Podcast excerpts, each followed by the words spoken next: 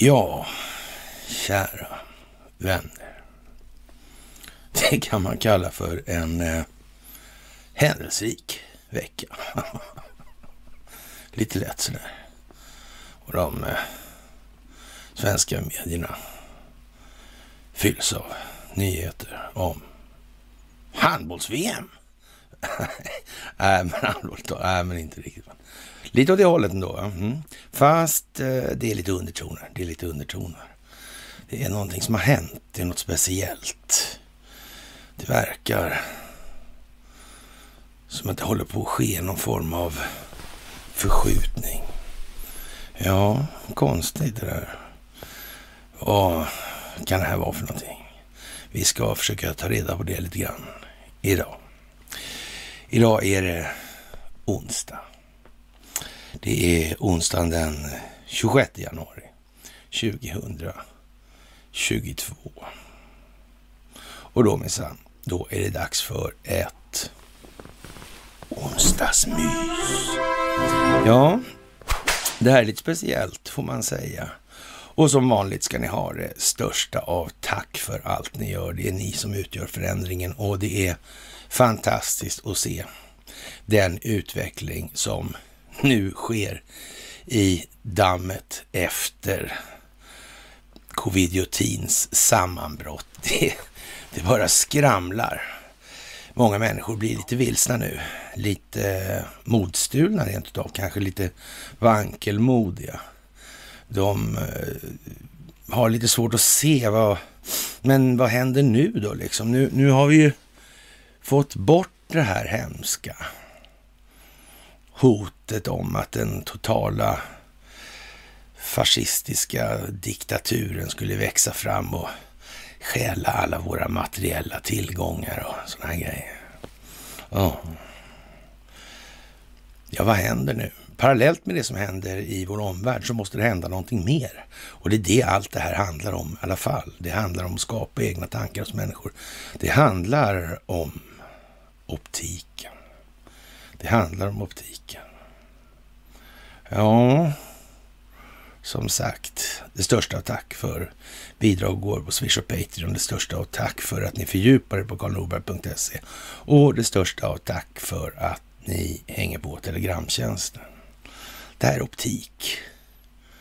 Vad betyder det egentligen? Varför har vi tjatat om det där så mycket? Kan det ha funnits en tanke bakom det här? En pedagogisk tanke? Någon form av bild. Alltså, som ska bli självklar, alltså sätta ord på sig själv.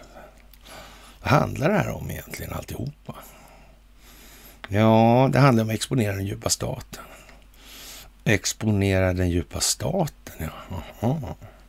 Ja, den djupa statens modus operandi, att verka utan att synas. En teater det handlar om att eh, göra det på ett sätt så att människor förstår. Det handlar om att göra en slags teater. Det är också en teater om teatern. En bild av den konstgjorda bild. Så att den just är konstgjord. Men det här måste spelas på ett sätt så att folk kan anpassa sig i sin förståelse till rådande omständigheter. Det vet ni. Det har vi tjatat massor om. Amerikanerna har kommit rätt långt. De tog ett megakliv sista dygnet och kommer ta ett par megakliv till närmsta dygnen. Var så säkra. Det där med värde. Vad är värdet på bitcoin? Vad är värdet på guld? Vad är det som skiljer de där sakerna åt? Egentligen. Ja, det där är konstigt. Det där är konstigt. Kan någon ha utnyttjat det här på något sätt? Ja, så kan det vara. Måste det här spelas på något visst sätt med hänsyn taget till den befolkningsmässiga situationen, alltså det mindset som befolkningen har eller går det bara att köra lite hur som helst? Hur är det där egentligen? kan man bara säga rakt ut så här är det. Och sen kommer alla förstå det, tro på det och så vidare. Vis av underteck eller vis av erfarenhet ska jag säga att underteckna det. Mm. Det här måste ha varit i säck innan det kommit på sig rätt lång tid. Det tror jag de flesta börjar förstå nu. Ja, faktiskt. Så är det ju så. Det här med mitt eviga gnäll på Stefan Ingves och sådär. Är chansen stor att Stefan Ingves inte förstår det här? Han som gnäller på riksbanksdirektionens begränsade förmåga till, ja, abstrakt tänkande. Verkar det vara en smart grej att säga?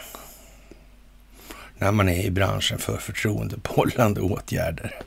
Nej, eh, det kanske... han... han verkar inte vara så dålig på det heller sett till då de ja, så att säga, tjänster och positioner han haft i det internationella globala banksystemet. Det skulle man nästan kunna säga att han verkar väl vara rätt så bra skickad att hålla, ja så att säga, käften stängd framför tungan då eller motsvarande. Mm, inte låta käften löpa framför tanken. Mm. Så kan det vara faktiskt, så kan det vara. Ja, det är mycket med det där. Vi kommer tillbaka till det. Det här finns alltså massor att ta i i den delen, helt säkert. Och vi har en massa saker som händer och det verkar på något vis som att Sverige håller på att hamna i någon form av, ja, om vi ska säga lite trist läge då kanske. Skulle man kunna uttrycka det så kanske? Eller är det så trist egentligen det här med att vi anpassar oss till verkligheten? Är det inte så att vi liksom, ska vi bli lyckliga och så vidare, alla de här grejerna. Är inte det liksom en eh, rätt så bra grej då att hålla sig till kanske verkligheten eller? Man säger då ignorance bliss och sådana grejer, men frågan är om det är så, om det sitter någon i andra ändan och så ska så att säga dra någon form av exploateringsnytta. Något som vi aldrig skulle gå igen eller gå med på i annat fall. Det måste man också tänka lite på i det här. Och eh, ja, många har ju svårt nu. Det, det, får man ju acceptera. Och det här med att inte... Hur vet vi egentligen så mycket om olika saker? Var har vi fått informationen ifrån? Är de som har delgett oss den informationen, är de verkligen inställda på att det här ska vara allas bästa eller kan det finnas andra grunder till deras sätt att agera och hantera situationer på. Kan det helt uteslutas verkligen? Jag tror inte det faktiskt. Jag kan garantera att det är inte så. Ja, och eh, vi kan väl börja med ett kärt ämne då. Så agerar experter när börsen störtdyker och det är väl lite eh, sådär speciellt. Och nu är inte jag riktigt eh, i den situationen jag kan bedöma just den här donnan då som, som säger sådär. Men man, man kan, och det behöver hon inte ha sagt heller för den delen. För det här handlar ju någonstans om att göra så att säga en flytande övergång, alltså med så lite friktion som möjligt. Alltså smida lite där järn, när järnet är varmt och sådana här grejer. När vilsenheten är ganska stor nu så kommer man naturligtvis att öka på ordentligt med informationsflödet. Så är det också. Det kommer dels komma i så att säga, lagom doser, då, till exempel när det gäller då amerikanska valet, till exempel när det kommer till Epstein, till exempel när det kommer till Ukraina. Ukraina är lite pass på i den meningen också, för det har att göra med otroligt mycket annat det här situationen längs randstaterna till gamla Sovjetunionen, alltså de nuvarande, de här, eller numera randstater till Ryssland då. De spelar en stor roll i de här sammanhangen. Och i de här länderna spelar Sverige en inte obetydlig roll. Och med Sverige i den meningen Alltså så är det bara så att det är inte regeringen som bestämmer. Men eh, det är fortfarande inte regeringen som bestämmer, utan det är någon annan som bestämmer, som bestämmer över de som alltid har bestämt här de senaste, ja, hur många, eh, 100, ja, 200 åren då eller sådär. Ja, det är ju lite speciellt alltså. Det får man säga i det här läget. Och när man säger då att man ska behålla så att säga sina aktier nu. Vad får det för effekt då när man ser de här börsfallen? Mm. Litar man på medierna? Gör man det? Verkligen? Är det förtroendet för medierna är lika stort som tidigare? Nej, det är inte möjligt att det är. Inte ens nära. Det här förtroendet för vad medierna förmedlar, det är ju garanterat inte lika stort som för fem år sedan. Inte sedan tre år sedan, inte sedan två år sedan och inte sedan ett år sedan och inte sedan två veckor ens. Utvecklingen går åt ett annat håll. Helt enkelt. Ja, det är bara så. Ja, och eh, vi kan väl ta lite Ukraina när vi är i farten då. I New York Post så säger man så här att Ukraina insisterar. Det finns ingen anledning till panik fast då så att säga, västländernas skräck för den ryska invasionen ökar då. Hur kommer det sig att den här skräcken ökar? Vilka är det som ligger bakom den? Vilka är det som står för den mediala insatsen? Vem är det som är dramaturg bakom hela den informationshanteringen? Och det måste vara så. Det måste vara så. Det kan inte gå pang. Så många som möjligt måste med. Det kan liksom inte bli att vi tappar hur många som helst emellan. Det går inte. Vi måste försöka. Annars kommer någon annan slå mynt av det. Det är helt säkert. Det är väldigt speciellt just nu det här läget faktiskt. Det, ja, det är trist i Ukraina kan man säga. Det är trist för de som har agerat där. Det är trist för Hunter Biden. Det är trist för Joe Biden. Vi återkommer till honom också i det här. Det är mycket speciellt också. Han är väldigt eh, speciell helt enkelt och får man ge honom alltså. Han vet precis hur han ska lägga varenda jävla stavelse, även om det låter som han är helt ute och reser alltså. Det finns faktiskt återkommande en ganska precis andemening i allt han uttrycker. Om man nu tänker på att den djupa staten faktiskt existerar, så är det ju så. Och ja, hur är det här egentligen? Vi har sagt det förut. Hur stor är chansen att Kent Werner ställer sig upp och håller det där anförandet som sen går på riks-tv? Det verkar konstigt på något vis. Det verkar oskickligt nå in i helvete alltså. Mm. Vad Werner har gjort för att hamna i den situationen, det är en annan fråga. Men han hamnade där, det gjorde han. Helt säkert. Mm. Det är inte så enkelt. Det är definitivt inte vad det utger sig för att vara vid en första anblick. Det är det aldrig. Det är inte det det här går ut på. Men nu, nu går det ut på att exponera vad det här egentligen är för någonting. Och det måste man göra med samma metod. Så är det. Och det är klart, ett antal människor är naturligtvis under rätt så klara direktiv vad de ska ägna sig åt. Det är bara så och ingenting annat. Det här är planerat. Det var ingenting som någon kom på en solig morgon. Liksom att ja, nu blir jag president där och sen så ja, sen tar vi och ser vad vi ska göra. Så är det inte. Man kan säga att de fyra åren, det var så att säga ja, början på den öppna delen eller vad vi ska kalla det för.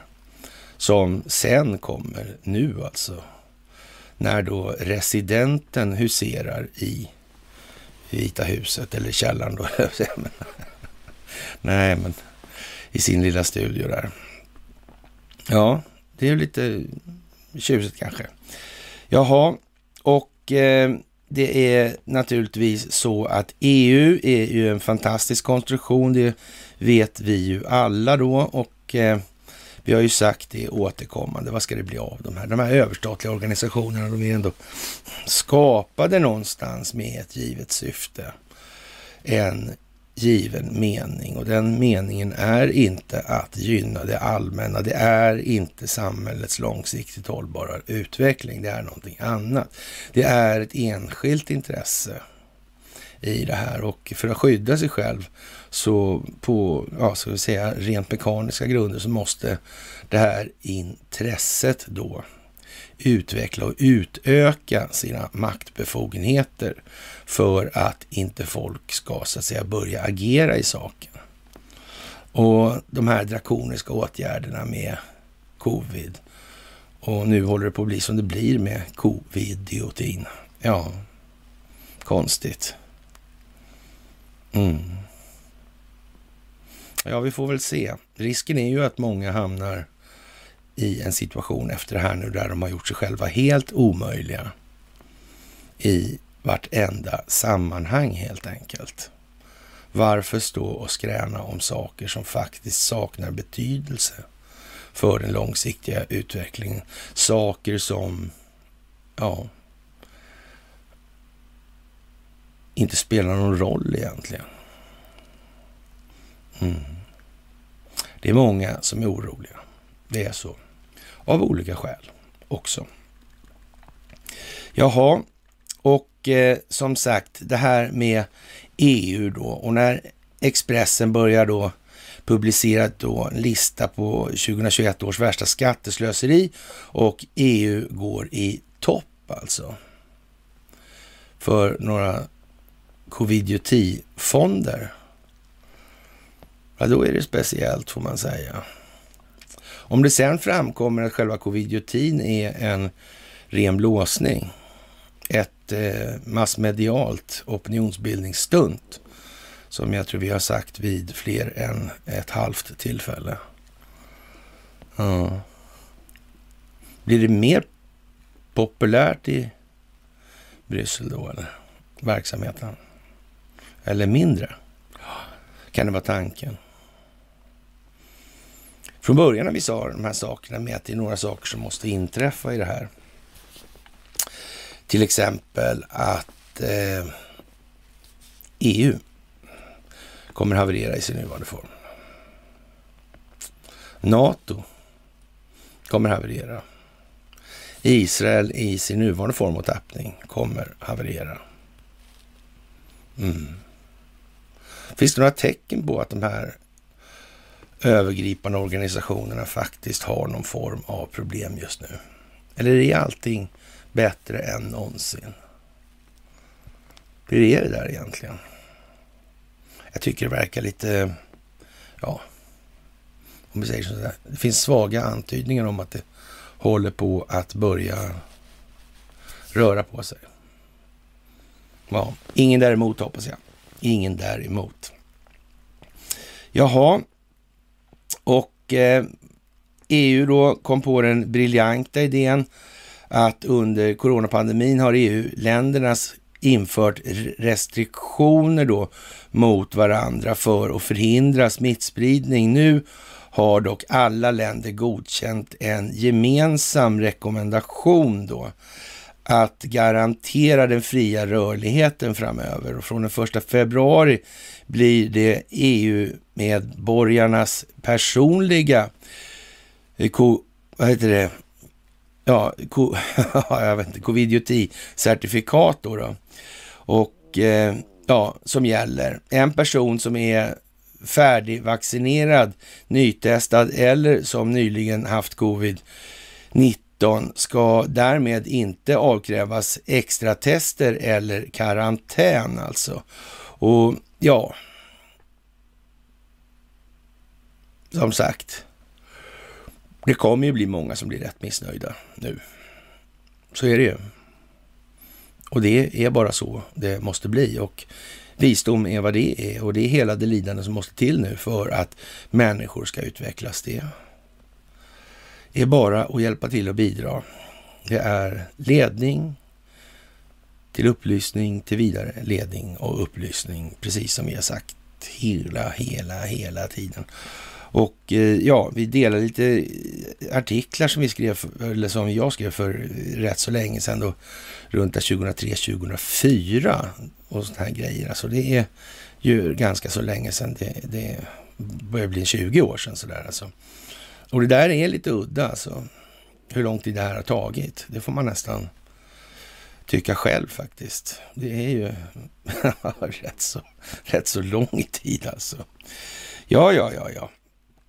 Jaha, och eh, många saker går ju igen nu naturligtvis. Och jag, jag ska väl i ärlighetens namn säga att jag tycker att det kanske möjligen ibland blir lite väl mycket då i, i det här. Och, och jag vet inte, det är väl ingen annan på den här planeten som har hållit på och ältat vad Axel Oxenstierna sa hit eller dit liksom. Och, om Stockholms det, det är ju inte det alltså, utan det har ju, mm, det kommer från en och samma källa här då och sådär. Och det, det, kan man ju tycka, ja, men det syns mig i alla fall lite konstigt att det går, går, man går så hårt in på nu. Och, ja, och eh, när det gäller den här artikeln då i Dagens Nyheter idag så måste vi ju nästan säga att det där är ju, ja, det är ju mycket speciellt alltså. Och sen är det lite tragiskt också då när den här journalisten P.O. Tidholm då, han skriver en artikel som är Här är 17 handfasta tips om Norrland till den nya regeringen och då måste vi väl nästan koppla till den här regeringen då. Varför blev den här regeringen så här? Med den socialdemokratiska korruptionen exponerad så jävla mycket det bara går. Ja. ja, där kan man ju säga att man rycker i alla fall botten ur den ekan så det räcker och blir över. Vidare har ju den här PO då, han har en, en, en, rad olika idéer om saker och det handlar ju alltihopa då om att i Norrland har vi ett Indien naturligtvis, men de här jävla indierna då, då som måste tydligen få hjälp i det här då. De vill inte släppa och det må ju vara så och det kan man faktiskt förlåta eller acceptera för ja, om vi säger som så att det, det är ju kalla papper på i alla fall då sedan 1350-talet med det här bottniska handelstvånget. Det har ju varit stålhårt i den meningen och eh, den här PO då, han börjar med att ursäkta sig då, jag är journalist, alltså jag problematiserar men kommer inte med förslag på lösningar och jag jobbade i 30 år. Så på det viset, alltså jag har åkt runt och hittat fel och skrivit inkännande och intjänande av mjölkbönder på randen till konkurs och samer vars existens hotas av nya gruvor. Med, med det sagt är det klart att jag har tänkt lite på vad som vore möjligt att göra. Somliga är självklara saker, annat kanske lite mer fantasifullt betingade då. Men eh, ja, han ber om att man ska tolka allt han skriver bokstavligt, det blir roligare då. Helt enkelt. Och det är ju ett anslag som är värt att, att ta till sig kanske då. Faktiskt, det är lovande helt enkelt. Och eh, ja, som förslaget återföra tvåkammarriksdagen då, varför inte liksom? Ja, dagens representation omöjliggör en politik för hela Sverige, en mindre för Norrland då. Huvudstadsregionernas fasta mandat i riksdagen har ökat från 57 till 68 på fyra decennier. Även Göteborg och Malmö har fått fler. Skogslänen får allt färre. Parlamentet styrs av politiker som representerar, representerar Sveriges storstäder och levererar urbana lösningar på nationella utmaningar. Och vi kan väl ta det fantastiska exemplet med Stureplanscentern alltså. Glesbygdspartiets då. Eh, eh, eh och det här är FRA-gänget och det är de som sålde en massa tidningar för 3,5 miljarder för länge sedan också. Mm. Det där kom Maud ifrån också förresten, på tal om den typen av moralisk disposition. Kan det vara något att tänka på? Jag vet inte. Kanske det, kanske. Jaha. Ja, ja, ja, ja det är ju speciellt. Klimatkrisen är en sån här grej, så den är förvisso global, men det kan vara svårt för riksdagen att förhålla sig till. Alltså, jaha. Och nu ska Sverige ställa om då för klimatets skull, och för det ändamålet behövs mer mineraler, mer trä och mer biomassa och mer energi. Det är verkligen inte givet att mer tillväxt är bästa receptet, men nu är det den idén som gäller och det är Norrland som ska leverera allt det här då, då. Politiken och kapitalet blickar återigen norrut. Affärspressen summerar tusentals miljarder ska investeras i det närmaste decenniet och hundratusen arbetstagare saknas. Mm.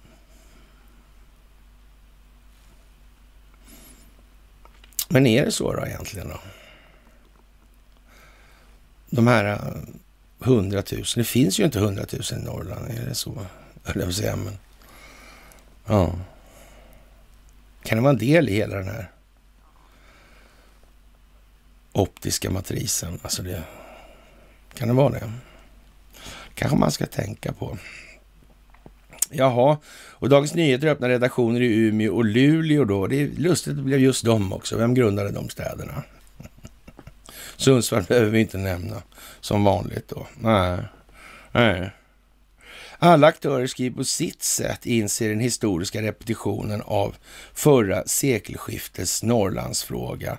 Ändå skulle Norrland stå till tjänst för att ställa om Sverige.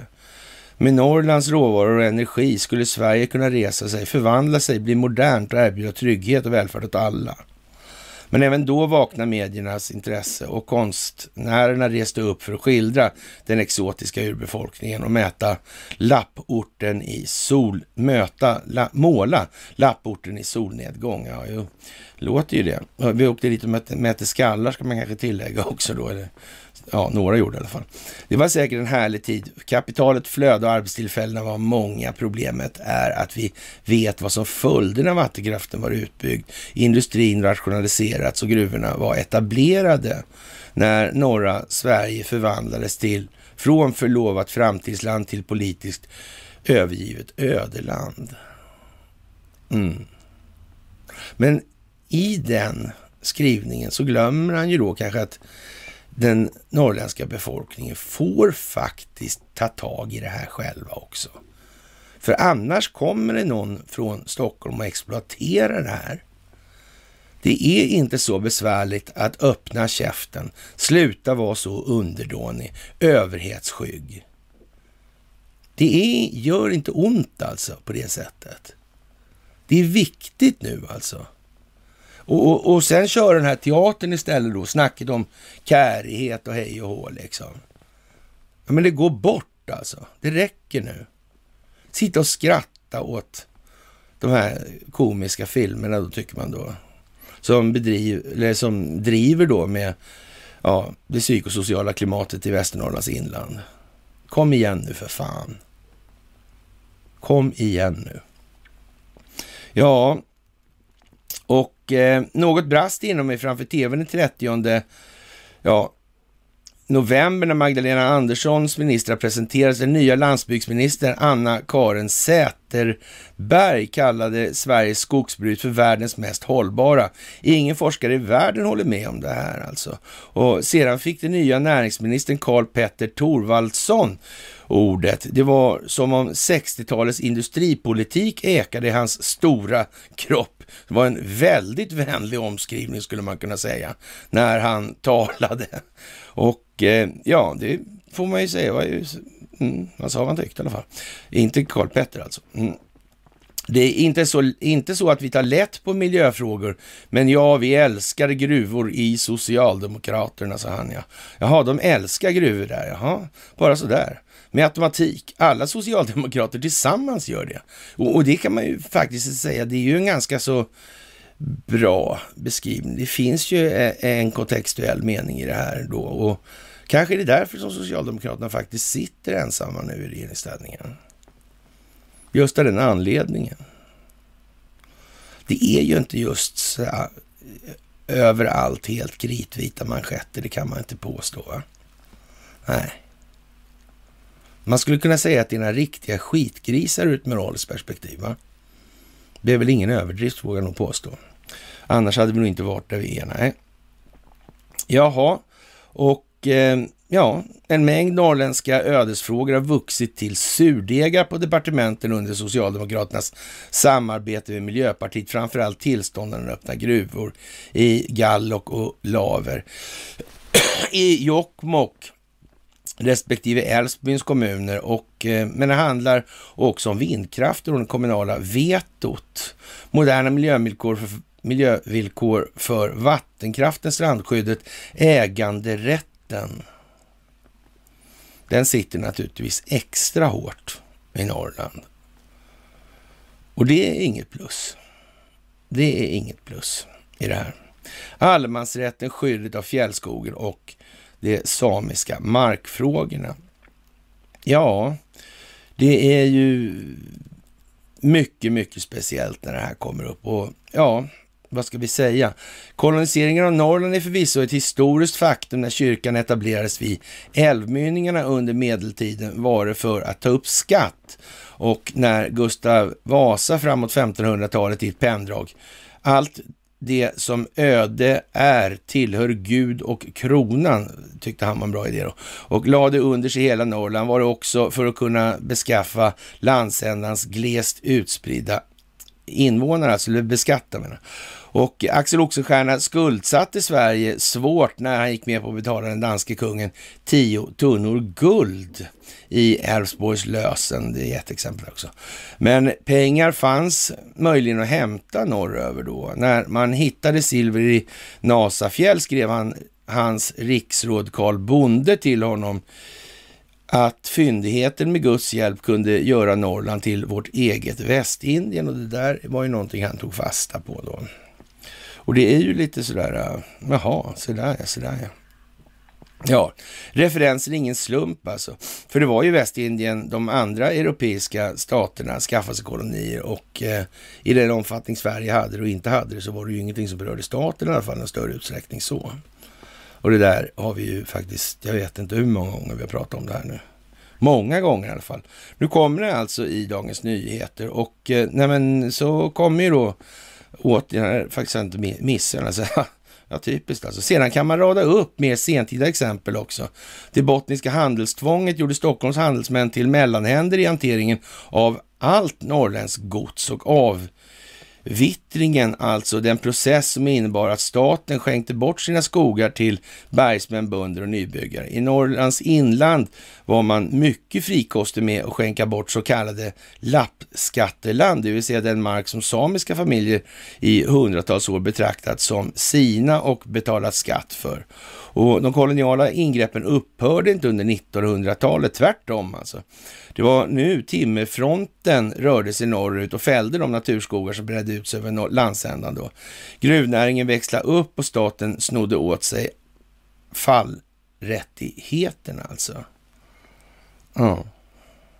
Men då var ju redan staten i, så att säga, det finansiella hängnet om vi uttrycker det som så då. Och då var det någon annan som bestämde. Ja, faktiskt. Och det var väl så att det fördes en del krig och de kostade pengar och pengarna lånades upp. De lånades upp i Holland. Och ja, jag tror till och med någon som lånade pengar till ja, Gustav II Adolf då. Ja, någon av dem, jag vet inte, men, men fick en son i alla fall. Han hette Johan. Johan P kan vi kalla honom. Johan P han startade banken.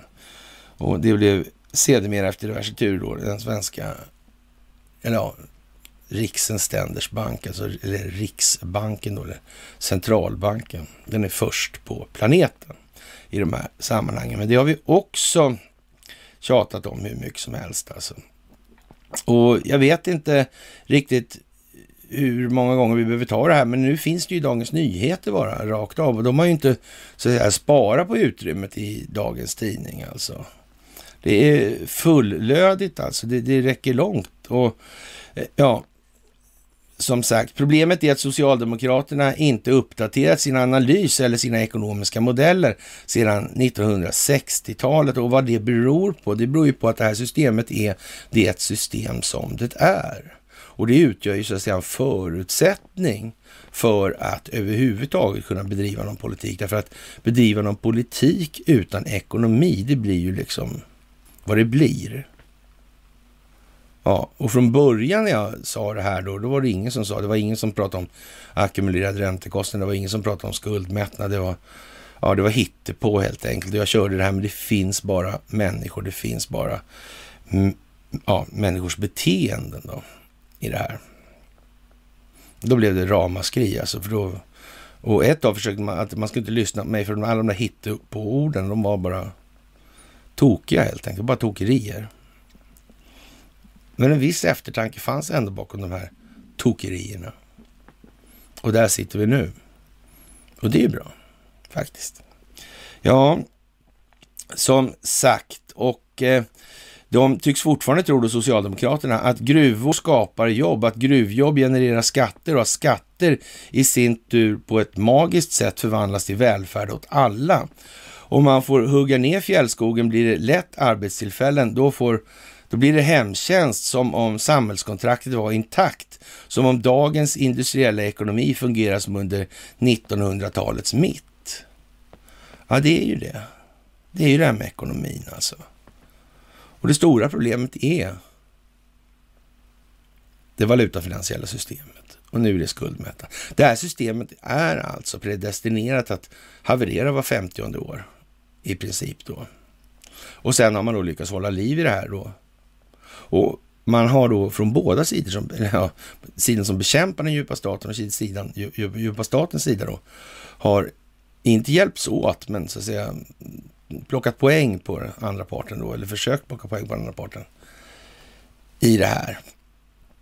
Och ja, vad, vad, vad kan det här bero på? Jo, det är för att det blir skuldmättat alltså. Det är bara så.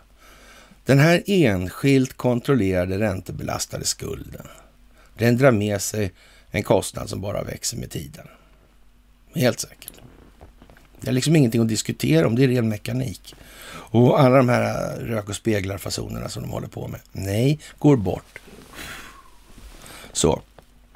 Jaha, och eh, ja, här Eh, kommer de här anspråkslösa förslag till den nya regeringen. Infrastrukturen, till exempel Trafikverkets infrastrukturplaner, bygger på en omodern idé om vad samhällsnytta innebär. Och det här är ju som man tror att de sitter och tittar på mys helt enkelt. Det här med enskild nytta och samhällsnytta och så vidare. Vad är lagstiftarens mening egentligen? Vem är lagstiftare? Vilket syfte har han?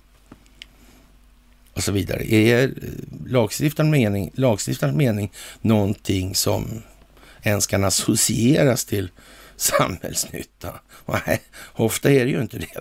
Det är ju inte det faktiskt. Och det är ju otroligt märkligt att inga jurister upptäcker det fortfarande. Som sagt, det, ja, det är inte bara professorer i planekonomi i gamla öst som... Nej, så är det inte. Så är det inte. Det är faktiskt inte alls så. Dessutom, och eh, utan hänsyn till klimat och regionalpolitiska behov då, ja, tycker man då för att tycka hand om det här och bygga ut kollektivtrafik och tåglinjer som knyter samman orter, utbildningsplatser och möjliggör arbetspendling utan att man behöver flytta. Bygga ut laddinfrastrukturen så även landsbygdsbor kan ställa om till elektriska fordon. Det där vet jag inte exakt om det är skitsmart i Norrland, men det är möjligt att teknologin medger det också med tiden. Ja. Detta kan med fördel bekostas genom höjda bränsleskatter i förtätade miljöer där de flesta redan nu kan gå, cykla eller åka kollektivt och för all del. Det är ju inte mycket att snacka om. Det, det är ju så att de bor ju ovanpå varandra. Mm. Då får de finna sig i det. De har världens mest utbyggda, eller mycket utbyggd kollektivtrafik. Det är klart. Det är bara så. Jaha, genomför utbyggnaden av bredband. Bygg Norrbotniabanan hela vägen till Haparanda. Och eh, det här med marknadisering, nu kommer man väl in då på den här värdejournalistens ACs analytiska förmåga gällande då den valutafinansiella situationen ur det geopolitiska perspektivet och den är kanske inte fullödig då om vi säger. Det är kanske, det här är lite romantiskt då, så det kan vi, ja,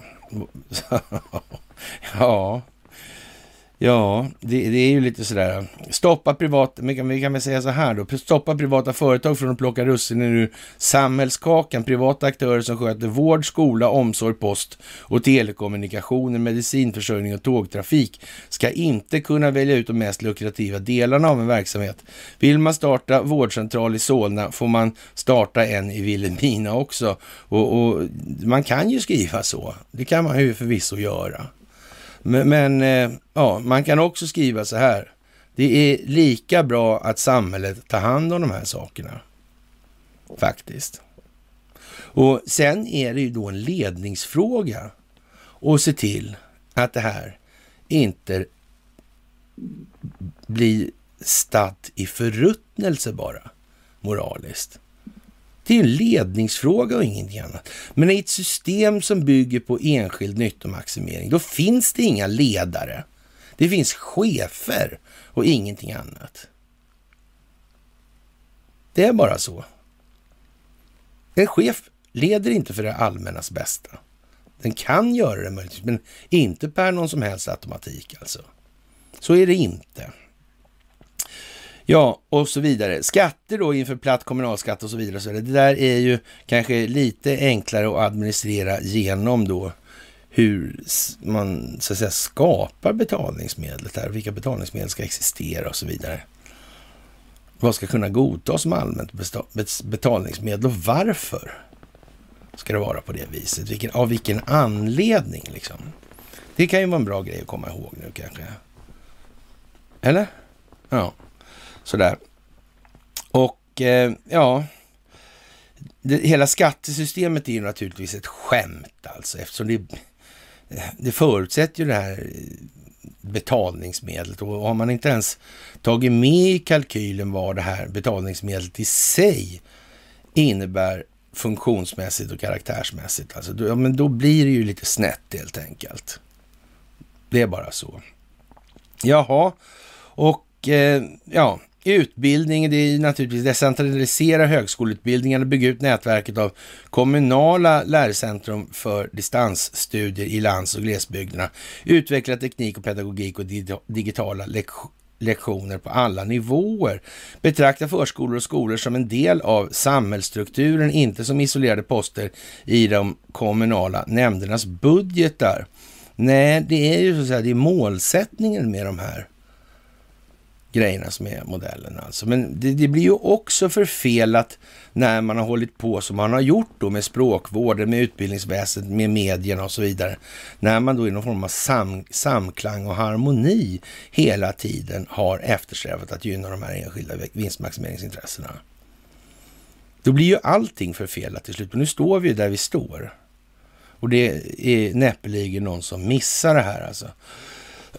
Vad anbelangar nu jordbruket då, så kan man väl säga att Sveriges extremt låga självförsörjningsgrad, är ett hot mot landets resiliens och gör oss beroende av ett klimatförstörande matindustriellt komplex. Och det här har ju vi varit inne på också vid ett halvt tillfälle.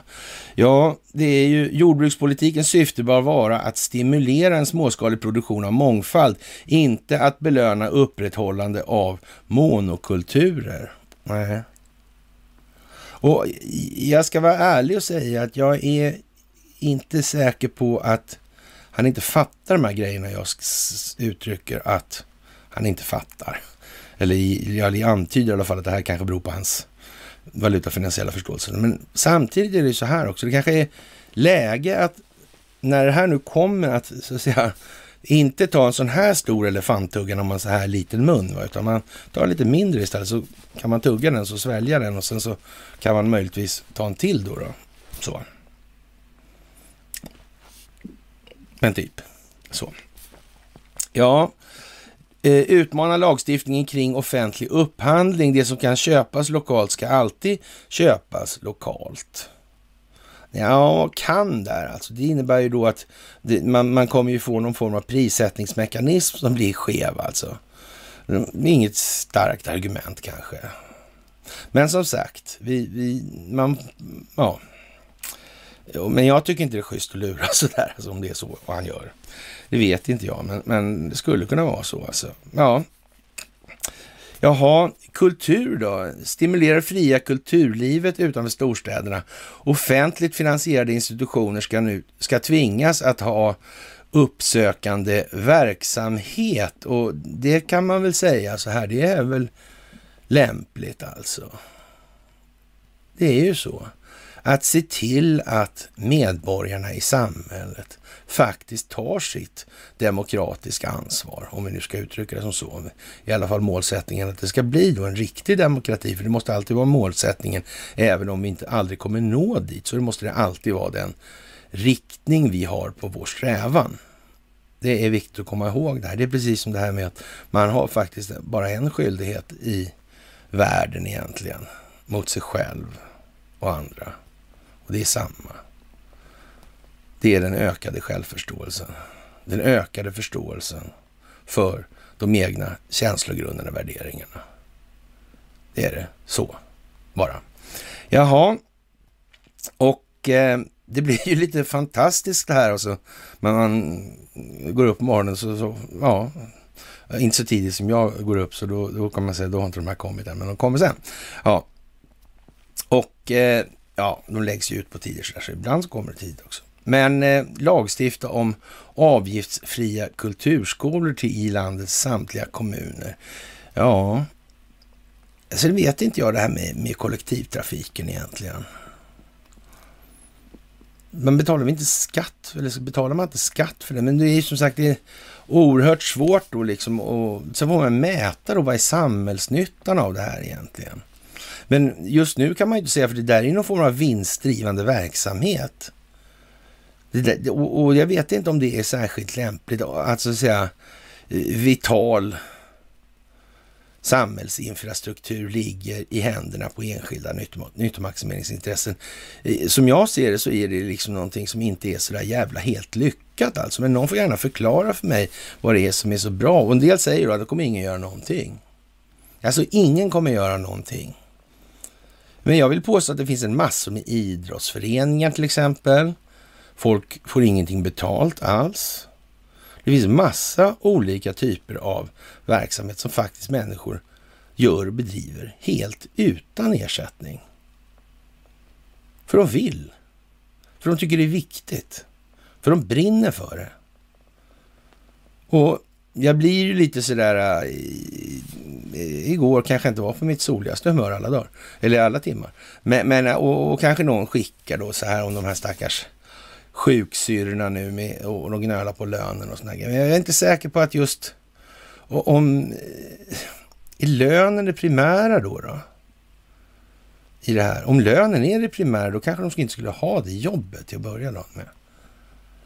Då skulle de väl ha något som de tjänar bättre på. Och är det som de gnäller på ett ställe nu så, ja, då kan de söka hos stafetten liksom och så tjänar de jättemycket pengar istället. Det, det är ju liksom så. Jag vet inte. Alltså, man ska inte underskatta den här betydelsen av det här med ett ja, mer genuint eller själsligt engagemang i olika frågor. Det är faktiskt viktigt.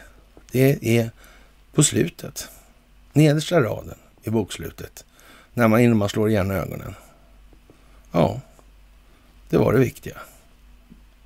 Det var kontakten med andra människor och så vidare. Det var inte prylarna, det var inte den filosofiska materialismen. Det finns ingen som ångrar att man inte köpte den på dödsbädden. Nej, det gjorde det inte. Det finns ingen som tyckte det. Ja, ska väl vara någon svensk då möjligtvis. Men ja, på resten av planeten är det svårt att tänka mig i alla fall. Men ja, ja, lite sarkastiskt. Och sidor då, då sådär.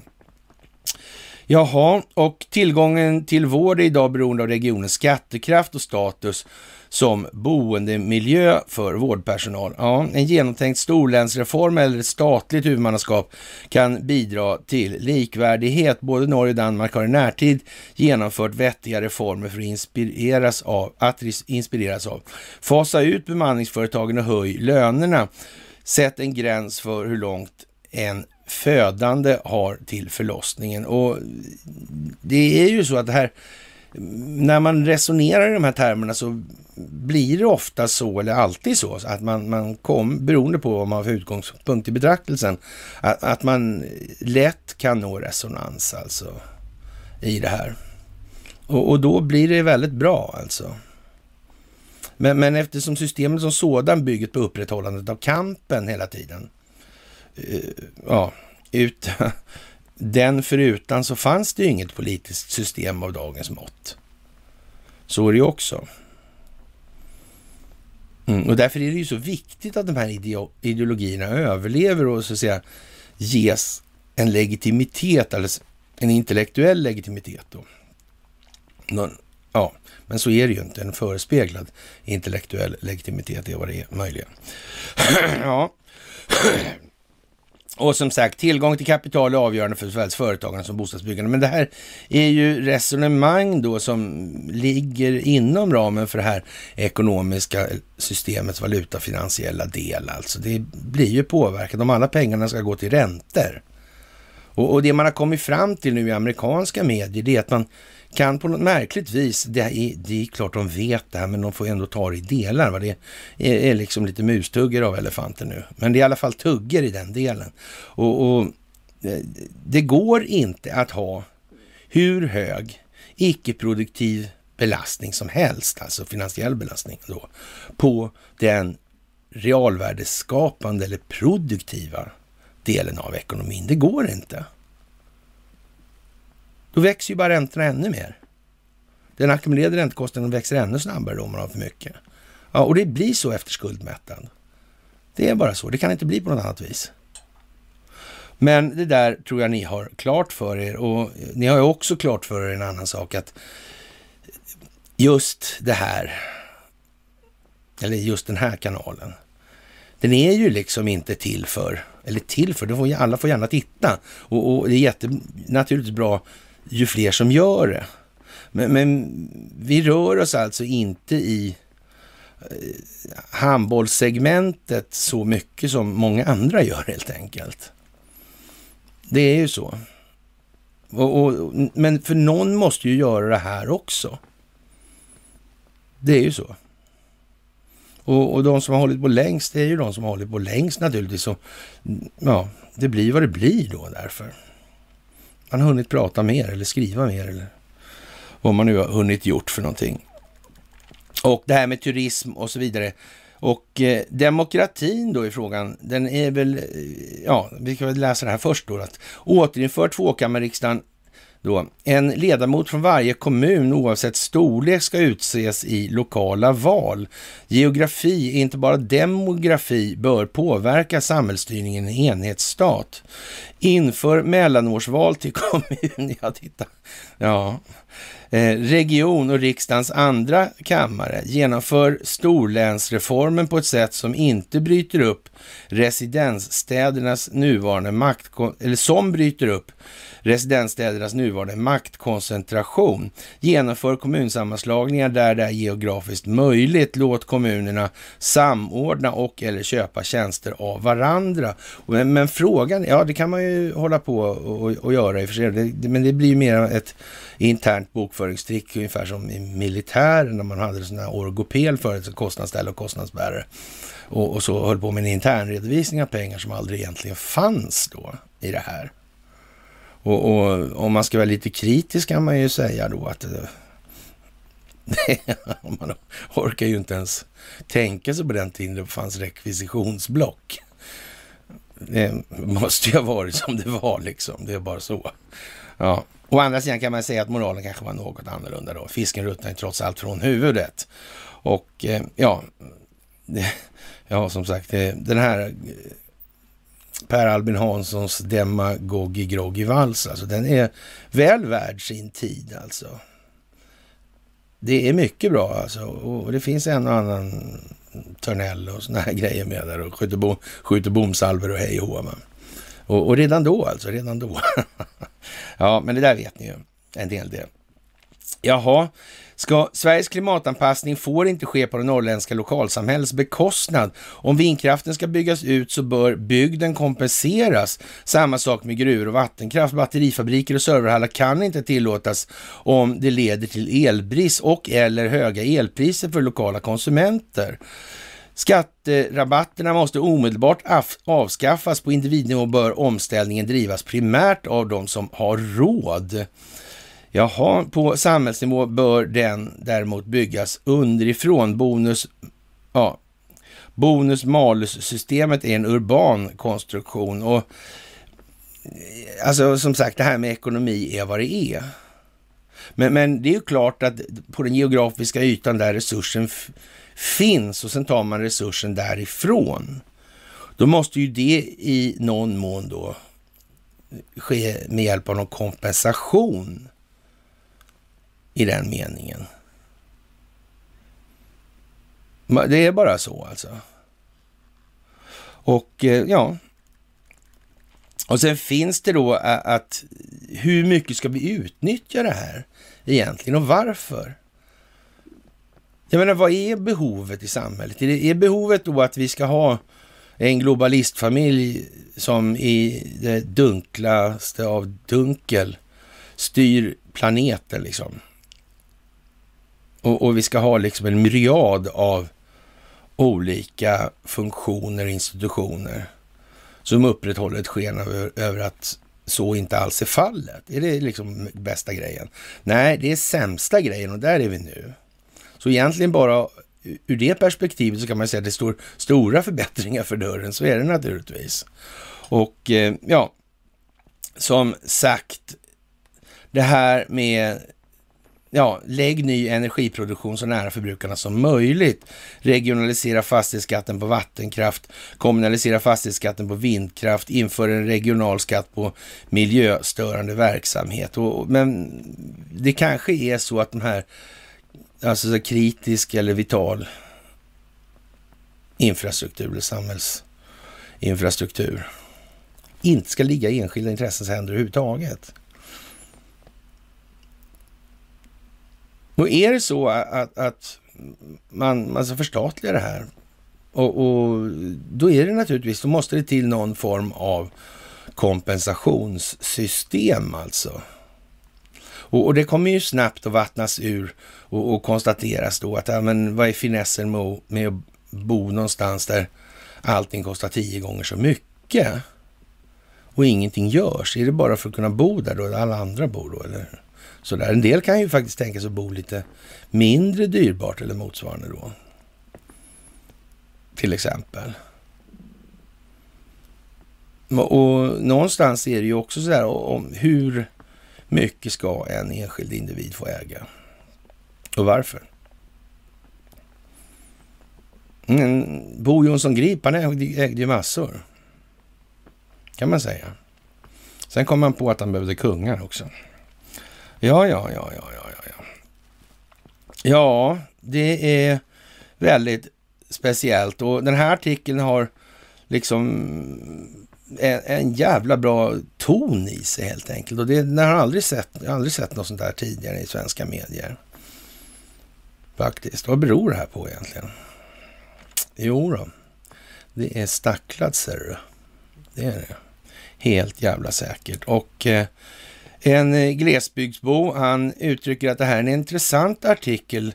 Eh, han sätter ord på vad många tycker och tänker här ute i spenaten. Och, och det får man väl eh, faktiskt säga, det tror jag också.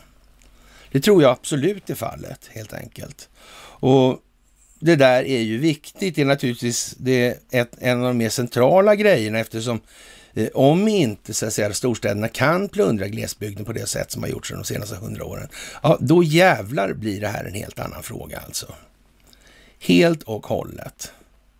Men sen är det också så där att om nu då man, så att säga, om man sätter stopp för den här resursutarmningen då, är då den här befolkningen som bor i Norrland då, är, är, är de mogna för det här? Nej, det är de uppenbarligen inte, för då hade de redan stått upp och försökt göra någonting åt det här. Så vad kommer hända då om man gör så på en gång? Kan det möjligtvis bli så att det blir roffa-roffa liksom? Kanske. Och, och, ja. Det är väl så. Mm. Så statliga sågverk och pappersmassafabriker är nog rätt bra också för att minska så att säga den del av försäljningen som annars kommer gå på sidan i alla möjliga sammanhang. För återigen där, det kan inte vara liksom enskilda intressen som styr det här på det viset. Nej. Och det här med avregleringen av älvarna, det var väl inte sådana stö större grej kanske. Det är ännu mer viktigt skulle jag säga. Ryssland och NATO övar nu. Vi tar lite hopp här nu. För, ja. och eh, ja, ny maktkamp om haven skriver Svenska Dagbladet. Jag vet inte vad man ska säga om det där egentligen. Det, naturligtvis är det här någonting som man kallar för fleeting being, sa Bill då i Uppsala. Ja, och eh, ja, jag höll på att säga, de bodde ju i Teckomatorp, de där katterna, men det gjorde de, Pelle Svanslös katter, det gjorde de inte alls det. Och jag kommer inte ihåg vad det heter där nu, bara för det. Ja, Bill och Bull och Måns där, i alla fall, och Maja Gräddnos. Det handlar här om optiken alltså. Man ska påvisa att teatern är en teater just. Och folk ska se det. Jag menar det här med att köra hangarfartyg. Det är ju rätt många som har hört talas om de här hypersoniska vapnen. Alltså. Mm, det är jättesvårt att värja sig mot sådana. Mm. De kommer med en jävla hastighet alltså. Mm. Det där är knöligt faktiskt.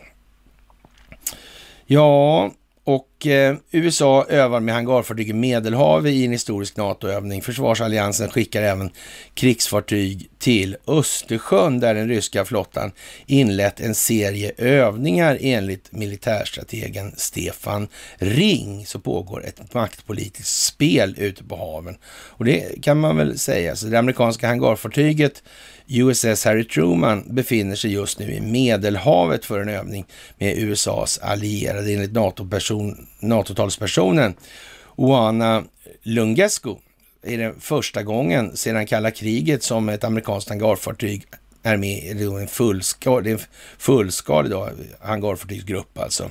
Eh, det är ett entourage av fartyg då, alltså det ligger som en, ja, en skärm runt det där skyddaren där då. Och det är ju precis det jag börjar med att säga, att det är liksom rätt mycket, det är rätt dyrt att ha de där flygplanen på ett och samma ställe om, om det går lite fel då kan man säga. Och, och, och det skulle möjligtvis vara lite dålig krigsekonomi i, i just den typen av tilltag och insatser då. Mm, det kanske man ska tänka på nu. Och handen på hjärtat nu alltså så mm, kanske ändå inte va. Kanske ändå inte. Det är lite så. Men det är som sagt, optiken är till för att folk ska tänka till här nu. Jaha, och det här är naturligtvis, det trummas på, trappas upp liksom. Det handlar om Ukraina. Men det här med Ukraina, det är ju ett råttbo alltså. Det kommer att bli något med det här. Mm. Helt säkert. Och det här Israel som vi var inne på, de där tre grejerna som skulle hända med Israel och dess nuvarande. De har kallat hem alla då som kallar sig för judar från Ukraina. Men det kan de väl inte göra bara sådär? Det är ju, ja, det är ju deras religion. De kan inte kalla hem folk för de är religiösa. Eller har de någon annan bevekelsegrund på något vis som är okänd? Eller hur fan är det där? Och eh, vi kommer ju ändå få se då liksom hur, jaha, hur, hur är det med den här religionssolidariteten då i så fall? Kommer de bara lämna sina hem och all verksamhet de har i Ukraina och åka till Israel? De kanske inte har en släkting där ens. Eller kanske det, kommer det att exponeras på något vis i det här? Kan det vara en tanke också? För trots allt så är det ju så här, det är en teokrati, va? det är en religiöst konstitutionellt grundad företeelse i Israel alltså. Det bygger på religion. Det kan man ju säga är diskriminerande så det räcker och blir över. Alla som inte är medlemmar i den religionen är ju liksom inte med i den religionen. Precis, det är lite konstigt. Mm. Det måste ju, och varför göra skillnaden då? Om man ska ha en sån här. Om allting i övrigt ska vara lika, eller ceteris paribus då. Ja. Varför? Ja, det här får man ju fundera lite grann på alltså. Och eh, jaha, och som svar har NATO skickat fartyg då, det, ja, från bland annat Danmark och Nederländerna till Östersjön i den här grejen då. Och eh, enligt Stefan Ring handlar det för båda sidor om att markera närvaro, alltså det är det som är fleeting being, alltså bara segla runt och visa musklerna. Alltså. Det, det är så. Och Eh, Ryssland har ända sedan Peter den stores tid haft en dominans över Östersjön och vill gärna att det ska vara så. För NATO är det därför viktigt att visa att det inte bara är Ryssland som får röra sig där, säger Ring och menar att förhållandet till Medelhavet är omvänt alltså. Ryssland hade nästan helt tappat Medelhavet, men sen kom kriget i Syrien och med flottbasen där ah, där har man försökt komma tillbaka lite. Men Medelhavet i stora delar är ett NATO-hav med länder som Grekland, Italien, Frankrike och Spanien. Alltså det är ju eh, ekonomiska finansiella stormakter verkligen. Eller kanske inte så alls. Mm. Och om det ändå är så att det inte är några sådana stormakter hur kan egentligen så att säga den underliggande, eller underliggande situationen se ut? Ja, det där är ju väldigt konstigt, det får man ju säga alltså. Ja, konstigt, mycket, mycket, mycket. Kan någon av sidorna välja att inte spela med i det här maktpolitiska spelet? Och där säger man det ju rakt ut alltså. Men eh, skulle inte de här sidorna vara medvetna om att det här är ren teater, ren opinionsbildning. Det är klart de vet. Men det finns ett problem i det här. Alla militärer är garanterat inte moraliskt fulländade. Det låter inte som något svårt antagande och det är det inte heller. Och det i sin tur för med sig en massa saker. Det är människor som är starkt närvarande kring de här olika vapensystemen. Och om de här människorna lyckas organisera och ko koordinera sin verksamhet, då kan de ställa till saker. Att röka ur de här människorna, det är inte så lätt som man tror. Det är liksom inte bara att ta fredagsuppställningen och säga ni som jobbar åt den djupa staten, höger hand upp, så gör alla det då som är det. Nej, så är det inte. Så är det inte. Det här går inte på det viset. Det måste gå på ett mer komplicerat sätt. Mer så att säga subtilt och nyanserat. Jaha, det beror hur som helst på vilken berättelse om det egna landets situation som man skapat. I Ryssland finns sedan en lång tid berättelsen att landet alltid är det som blir angripet och får utstå svåra påfrestningar, men ändå vinner till slut. Och ja, hur det stämmer med verkligheten, det får en var bedöma själv och det kanske är dags att göra det nu för många. Men den berättelsen måste, så måste de hela tiden skapa sig säkerhetssfärer och undvika att bli överraskade av omvärlden. Ja, det kan man ju säga att eh, eftersom kriget i sin eh, ja, allra största del, i huvudsak då, i alla fall när det gäller den kinesiska militära verksamheten, handlar om överraskningsmomentet. Och, och då, då, sen kan man ju säga så här, en bra infiltration i Ryssland, nu har det inte lyckats, och, och, men, men man kan säga att det lyckas bättre i Kina till exempel. En bra infiltration, alltså den bästa fienden har man ju, eller bästa allierade har man ju, som den som ser ut att vara opposition då till den fienden man själv är, ja, utåt sett är fiende med. Mm. Sådär, så att det, ja, ni förstår. Att då Investor har eller så att säga, massa, eller har haft en massa kraft i det kinesiska kommunistiska partiet. Det är ju bara vad det är liksom nu. Det, det, och den här hårda kinesiska diktaturen som tillåter de här eh, Nasdaq-miljardärerna i parti och minut. Det är ju lite märkligt ändå kan man tycka, faktiskt. Ja, och eh, ja, som sagt, eh, ja, för USA gäller det omvända då, upprätthålla de allianser som landet skapat runt om i världen. Det verkar ju vara de allianser då som utsätter Ryssland för de här typen av företeelser som man beskriver då själv i sin egen historia. Ja, kan det ju vara så kanske. Man vet ju inte. De är ju rätt så enigt i alla fall. Så här. Ja, eh, amerikanerna är alltså rädda för att om de viker ner sig då sviktar förtroendet från de allierade och USAs maktpolitik bygger mycket och på många sätt på att bibehålla det förtroendet, säger Stefan Ring. Och det är väl bra sagt. Det gäller ju att göra det här i lagom delar alltså. Mm.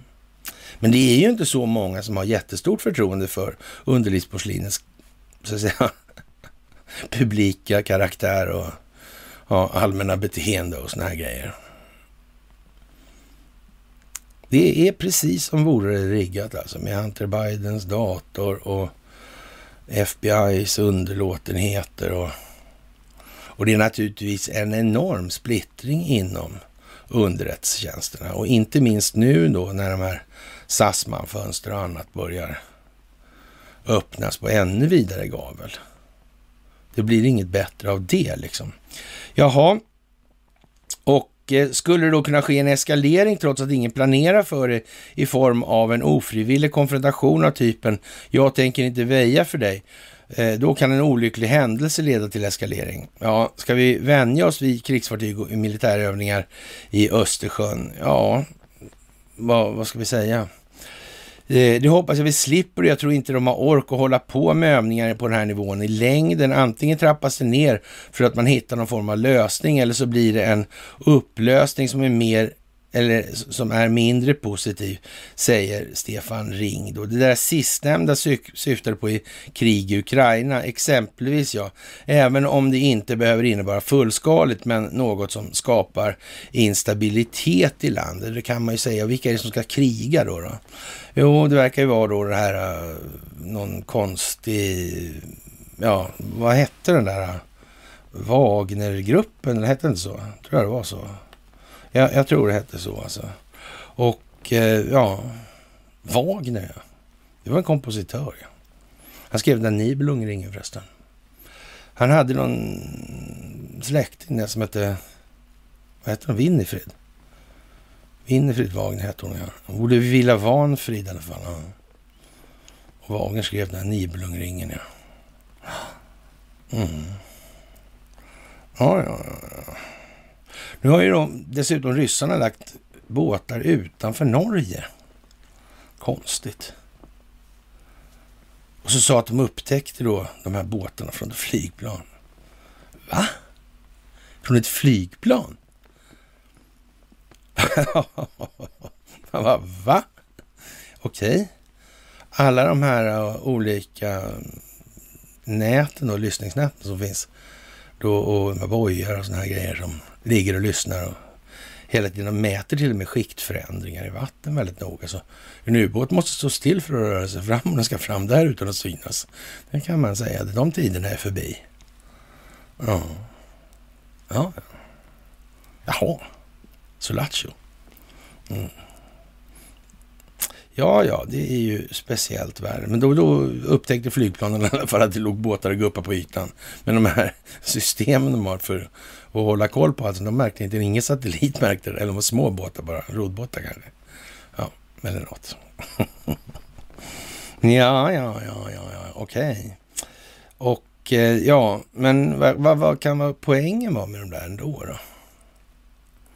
Ja, det är de där militärerna igen alltså de där militärerna igen. Alltså som, alltså, det går ju inte att lita på allihopa rent moraliskt alltså. Det är bara så. Mm. De kanske till och med är så jävla eländiga så de är militärer för lönen. Som sagt, det finns ett antal yrkesgrupper som kanske med fördel kan eh, meriteras på andra grunder än viljan att ha en hög lön. Mm. Det är nog ganska bra. Det tror jag. Det skulle kunna vara bra. Det finns i alla fall hur mycket slingor som helst då i alla vatten av intresse för avlyssningens skull. Tror väl fan det. Det är bara så och, och det kanske inte folk tänker på riktigt. Och det här i Ukraina då, om vi återkommer till det. Det här är ju då den östra flanken då, kan man då kalla det på NATO, enligt Jens sak i alla fall. Men, men det är ju som sagt ett problem där som amerikanerna också uppmärksammat. Det är ju det att eh, Ukraina är ju inte med i NATO, helt enkelt. Det är ju ett problem i det, alltså. så är det ju. Ja.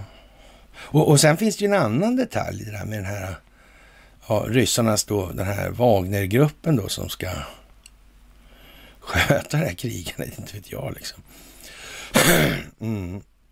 Det är legoknektar alltså. Men eh, ja, det här företaget, är, är det Kremls verkligen det där? Det är inte finansierat någon annanstans ifrån möjligen. Och man har låtit det ske på det viset. Man skulle kunna säga att risken för att det är finansierat av CIA via slashfonder förefaller rätt överhängande. Milt uttryck är det va? Mm. Ja, ja, ja, ja. Så kan man ju säga. Så det blir lite grann de här uh, utlovade 8500 som har satts i höjd beredskap nu från underlivsporslinet. Ja. Vilka är det de ska bråka med då? Det är ju en Wagnergrupp. Men det, då är det USA mot USA i den delen då i så fall. Ja. Och då tror väl fan det att det Ja. Krävs lite förstärkningar vid gränsen. Ifall de håller på på det där viset. Eller rättare sagt, tecknen på att de håller på på det här viset är just förstärkningarna vid gränsen. Om man så säger. Mm. Det gäller alltså att vakta mot falskflaggor här som man ska komma från skulden för. Ja. Men de är, ingen är medveten om det här alltså. Det här som händer nu händer bara ändå. Eller också är det inte så alltså. Det kan vara det ena eller det andra. Det ena eller det andra. Ja, det är lite speciellt får man nog säga. Vem skapade den här Wagnergruppen egentligen då? Och när? Vad var det för syfte bakom det här tro? Ja, men det är klart att det, Kreml är jätteintresserad av att ha legoknäckt-firmer på hemmaplan sådär. Det fattar ju vem som helst alltså. George Soros och regnskogsrevolutionen där, eller regnbågen, med regnskog. Ja, de, det är miljö också. Mm. De, de, eh, de, är inte okej. Okay. men eh, de är okej, okay, de här. Jaha. Ja, ja. Det är ju som det är med den gamla mytologiska historien. Ja, faktiskt. Det är ju trevligt att, att, se hur saker och ting går till och den bästa oppositionen är naturligtvis den som är dold alltså. Faktiskt. Mm. Så är det ju. Men som sagt, det här har man varit medveten om sen, ja, hur länge sedan som helst. Och varför jag säger det, hur länge den har funnits då? Ja, då kan man ju se ungefär när den skapades då så kan vi nog ganska lugnt utgå ifrån att då var det i säck. Så det räcker och blir över och det var ju långt tidigare än det också, men bara som ett exempel alltså. Jaha, och eh, ja, franska politiker tycker att det är lite speciellt det här läget just nu och, och eh, uttrycker en viss förvåning då över det här med Eh, vapenskramlet och så vidare. Och det börjar dra snålt nu här i Norden därför också. Därför att en fransk politiker är förbryllad över USAs krigshets. Frankrike och Tyskland försöker undvika EU-militarisering och det låter ju inte så lovande för EU ändå alltså. Det gör det ju faktiskt inte. Nej, det kan man inte säga. Och eh, man förväntas då hålla säkerhetssamtal i då, mellan Frankrike, Ryssland och Tyskland och Ukraina i Paris idag på onsdagen. Alltså Frankrike och Tyskland är inte intresserade av att dansa till USA, Storbritannien och NATOs melodi av goda skäl, säger den franska politikern och journalisten Karel Verjyken. Och eh, ja, det är ju som det är kanske då. Vad ska vi säga? Förra veckan uppmanade Macron EUs medlemsländer att utarbeta ett förslag då till ett nytt säkerhetsavtal med Ryssland och föra en ärlig dialog med Moskva. Och, och de, nu är det ju noga i de här sammanhangen med ord. Alltså det är inte ungefär ganska och sådana där svävande skrivningar i det här längre. Utan man får nog säga så här att det, det som är mest anmärkningsvärt i uttrycket är naturligtvis då ärlig dialog. Ja, det säger allt som behöver sägas i princip. Nu. Mm. När han säger så öppet så är det som det Och när Jakob Wallenberg tar emot hederslegionen av Macron så ser det ut som en tack och avskedsföreställning. Mm. Men det sitter inte ihop. Inte alls. Inte alls. ja, Macrons förslag att inleda en säkerhetsdialog med Ryssland, en brådskande nödvändighet för alla, uppfattades omedelbart av vissa inom NATO-blocket som ett brott mot USAs krav på enhetlighet mitt i pågående ansträngningar för att stoppa ett förmodat ryskt hot att invadera Ukraina. Och eh, ja, det är ju lite som det är nu helt enkelt. Det är bara så. Och eh, vidare så vill då Macron, som förbereder sig för ett omval och tog det roterande ordförandeskapet i EU under de första sex månaderna i år, visa att han och EU fortfarande har en roll att spela på den geopolitiska kartan. Ja, man får ju ta vad man har, som Kajsa Warg sa. Och som sagt, det, det, är ju klart att EU har en roll att fylla i den meningen att det måste finnas lite överstatlig kontroll också för att hålla rätt på de här ja, globalistgangsters som håller på och exploaterar hej vad det går annars alltså. Och om de är den enda mellanliggande överstatliga eller mellanstatliga ja, blodbanan då, då blir det lite som det blir helt enkelt. Det där är inte riktigt lyckat helt enkelt och det måste det finnas kontroll på. Och den kontrollen ska framförallt inte ske av dem själva, givetvis inte. Och, och därför förstår man ju viss, med en viss naturlighet vem det måste vara som har skapat utan man ens behöver inte kunna historien om CIA-projekt och, och så vidare och bröderna Dall och allt det här. Det behöver du inte ens veta. Det räcker att vad, vad är vad här nu? Följ nyttan eller följ pengarna som man så ofta säger då. Lite missvisande när man inte ens begriper vad pe pengar eller betalningsmedel är för någonting och vad det i sin tur innebär funktionsmässigt och karaktär, karaktärsmässigt. Ja, sådär. Situationen då, ja, eskalerade den 23 januari när The New York Times rapporterade att USAs president, eller resident ska de väl ha skrivit egentligen, men de skrev i alla fall USAs president. Joe Biden övervägde att förstärka NATOs militära närvaro i Östeuropa och Baltikum. Pentagon signalerade på tisdagen att, eh, igår alltså, Nej, det var väl i måndags tyckte jag, men av tisdagen står det här, eller det står Sputnik i alla fall, att 8500 soldater sattes i beredskap, ja, man hade höjd beredskap i alla fall, för eventuell utplacering till Europa. Och ja, det är ju som det är och det, det, är samma sak, fast nu är det ju väldigt tätt mellan posterna så. Alltså det är ju det, så, det, det är väldigt, det är riktigt staketbana här nu.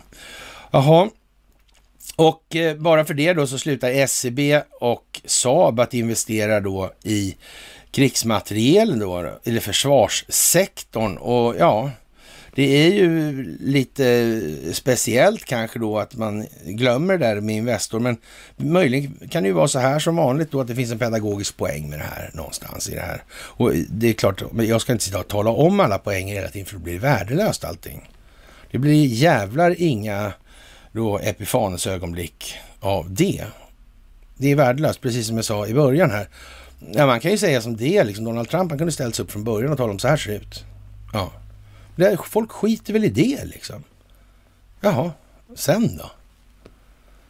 Det går inte. Man måste skaffa förutsättningarna för att kunna bibringa förståelsen i form av information. Mm. Det är bara så. Man får ta det i delar, som jag tror jag sagt en gång tidigare.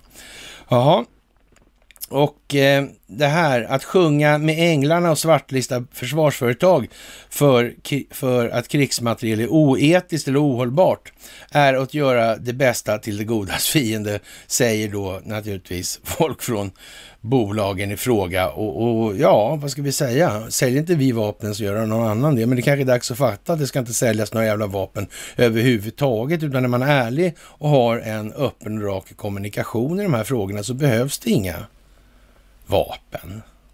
Och har man inga enskilda intressen bestående av ett fåtal individer som på ett brutalt vis lägger sig i andra länders inre angelägenheter, ja, då är det ju vad det är. Tar man bort dem så blir det ju helt annat. Faktiskt. Då blir ju hela momentumet för den här försvarsindustrin och de här industrierna som är kopplade till det här och det här militära underrättelsetjänstkomplexet. Då blir ju det någonting helt annat rent behovsmässigt. Behöver man det här och behöver man det till? Alltså sådana instanser och organisationer skulle ju möjligtvis då ha sitt berättigande om det gick ut på att hålla koll på till exempel Investor. Mm. Och då kan det ju finnas ett visst behov av internationellt samarbete så att respektive land faktiskt tillåter en viss insyn då. Så att inte andra länders situation riskeras. Så är det. Mm. Men det har ingenting med EU att göra i sin nuvarande form och tappning. Det har ingenting med NATO att göra i sin nuvarande form och tappning. Och att utgöra ett strategiskt lås på Afrika mot då, ja, natur, eh, strategiska naturresursflöden upp till den eurasiska landsträckningen. Ja, det är vad det är liksom. Det är, kan man säga ungefär som att... Det där är inte liksom... Och, och, ja, alla interventioner och så, de går ju att avfärda då med att det här, det, det här är brott mot vår religion och vår, ja, vårt land bygger på det här. Alltså, så frågan är om det är riktigt rimligt. Ja, tvåstatslösning, den metod i alla fall manifesterar konflikten ordentligt. Alltså, den cementeras då. Ja. Mm. Och någon enstatslösning är de som skriker på enstatslösning, är de inte egentligen intresserade av. Då kommer det bli som det blir. Det vet man om. Men det måste bli som det blir i alla fall, helt enkelt. Och jag tror många faktiskt.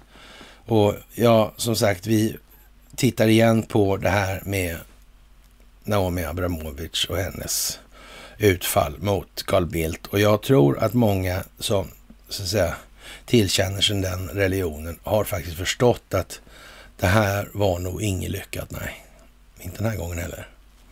Bara att den här gången var det jävligt mycket mer sofistikerat. Och man kanske inte såg den komma utifrån att man hade naturligtvis ja, egna på insidan av det också då. Mm. Men religiositet, det var nog inte det mest framträdande karaktärsmässiga draget hos dem. Det tror jag inte faktiskt. Då hade inte religionen som sådan fungerat överhuvudtaget. Jaha, och hur tänker då SEB och, och Handelsbanken att vi ska försvara oss? Ja, mot vad ska vi försvara oss? Den ryska invasionen. Är det ubåtarna nu igen? Ja, vi får väl se, vi får väl se. Och eh, Nancy Pelosi har gått ut med att hon tänker faktiskt eh, ställa upp för omval. Och som sagt, hon sitter ju inte i någon drömsits. Hur kommer det här sig då? Mm. Men hon är ju så enormt girig så det liknar ingenting verkar det som. Det har ju fuskat på alla led bara går, alltså med insideraffärer och såna här grejer. Då. Mm. Vad lustigt.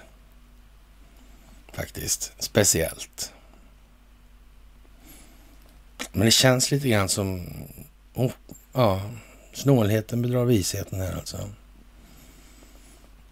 Mm, eller snålheten bedrar visdomen kanske. För dom lär det komma på beteendet. Och efter det här då, då som gör att hon ställer upp på valet igen då, så är det kanske inte lika många kompisar kvar. Det är väl det som är meningen då. Mm. Ja, ja. Det är en bättre deal alltså. Jaha. ja, ja, ja, ja, ja, ja. Det är ju intressant. Jaha, och eh, som sagt, det kommer att komma hela tiden då och nu kommer det från Wisconsin och där har man då börjat så att säga den här processen med att backa elektorsvalet alltså. Ogiltigförklara elektorerna i det här som godkänner president och vicepresident i det här. Mm, I ett första steg här nu. Det var lite sprickor på vägen, men det kommer ändå nu. Det är steg för steg för steg för steg samtidigt i det här. Och det kommer att bli militärdomstolar. Det kommer att bli massa olika åtal och det kommer som det ser ut också att sättas med ett anslag nu. Alltså det kommer en stor i början alltså sägs det. Mm, eller ser det ut som ska jag väl snarare säga. Ja. Mm, man ska ha liksom en front där alltså. Överraskningsmomentet ska återinföras i militära doktriner, var det någon som sa. Det gjorde han. Han ska ställa upp på ett litet rally där på lördag tror jag. Och sen har han någonting, en liten tillställning där på, var det inte på fredagen också tror jag. Ja, ja, hur som helst det här. Det innebär ju någonstans i alla fall att när det går så långt som man kommer till det där, då innebär det att det är ett par veckor bort till det här kan vara aktualiserat och gå i verkställighet. Och det, det, är ju lite speciellt får man säga. Så har vi aldrig haft det tidigare nu. Och då kan man väl säga så här, då måste ju en hel massa, alltså massa, massa geopolitisk utvecklingen, eller geopolitisk utveckling, alltså sekvenserna ur olika perspektiv. Så här. Det måste ju ta vid liksom nyss i den meningen då. Det kanske man ska tänka på nu. Det kanske man ska tänka på nu. Mm. Nu kommer det att bli en jävla konvergens på förloppen. Det är bara att se så. Och eh, ja, som sagt, det är massor med saker som händer och eh, en av de saker som händer är till exempel att Lukasjenko går ut och säger då att, eh, han sa för länge sedan då i juli 2020 då att IMF erbjuder dem en muta på 940 miljoner US-dollar i form av covidhjälp i utbyte mot, ja, säg, mot 940 miljoner dollar då så skulle han då, skulle presidenten köra det här covid-racet då. Och Naturligtvis blev det inte så. Och, och, och Lukasjenko, han säger ju istället att liksom den här covidiotin, det är ju någon form av eh, ja, vad ska man säga, mental åkomma eller vad ska man säga, en vanföreställning rakt igenom. Och efter den här slut ska han berätta hur det fungerar och hur, hur det ser ut egentligen. Och ja, vad ska man säga, det är ja, som det är bara. Han har inga covidfall och nu är den här borta. Han har fortfarande inte haft covidfall. Hur kommer det där sig egentligen? Han är ännu mer diktator i västerländska medier, men de är ju som sagt, de har ju en lite annorlunda roll nu alltså. De ska både gasa och bromsa i det här. De ska hålla liksom balansen på ekipaget så det inte den går ner i diket helt enkelt. Jaha, och och eh, Ukraina är överflödat med ja, amerikanska och ja, amerikanska och NATO-vapen då och eh, rådgivare då som man brukar säga då, eller förbandsinstruktörer som man säger på svenska då. Och eh, ja, det påstår ryssarna i då FN. Jaha. Tänka sig, det var konstigt. Och det är väl liksom märkligt. Hur kommer det här sig egentligen? Mm. Man inte bygger reguljärt så. Nej. Vad märkligt. När gick Comey i fällan, tog vi upp där. För det måste väl vara så här alltså. Och en sak som inte kanske folk tänker på så där mycket. Hur, hur ser de här farligaste jävlarna ut jämt alltså? De ser ut som eh, nidbilden på Stockholmsbyråkrati. De har grå rock, grå hatt, grå eller mörka byxor och mörka skor. Mm. Och portfölj, glasögon. Ser ut som en tjänsteman. Andrew McCabe är lite åt det hållet faktiskt. Han har det stuket. En som inte har det stuket. Det är Jim Comey. Maken till extravagant posör. Mm. Det måste ha varit en och annan inom den djupa staten som insåg att när Jim Comey blev utsedd till CIA-chef, då var det fara och färde på riktigt. Jim Comey, han visste säkert inte om det ens själv på det viset. Han tra ja, tragglade bara på och gjorde exakt vad han skulle göra för att det här skulle förlöpa och utvecklas precis som det har gjort. Så länge vet vi också är en säker hållpunkt. Jaha, det är ju väldigt speciellt. En annan speciell grej, det här var en på Dagens Arena idag, man gjorde en eh, om en bok alltså då, sådär Myrdal och Quisling och Bosse Gustafsson, Dagens Arena här och, och han och kasta sten då i glashus vanligtvis då. Men, men och gör en del intressanta jämförelser och sådär. Men man kan säga så här också. Och, och egentligen så är det ju på något vis fullödigt och man, man har då en idé om att det är liksom ja, Myrdal med kommunismen och, och de här extrema grejerna. Och, så, men det, och, och sen kopplar man då till med Quisling då och, och nazismen. Men, men det, det intressanta med den här grejen i dagens PS är att om man tar bara ett något annorlunda perspektiv, bara lite grann alltså, så, så kan man konstatera också då att ja men vänta här nu alltså, det är väl ändå så att de där ismerna är all ära alltså. Visst, visst, visst, visst. Men om det, om, om, om, hypotetiskt nu alltså, om, så.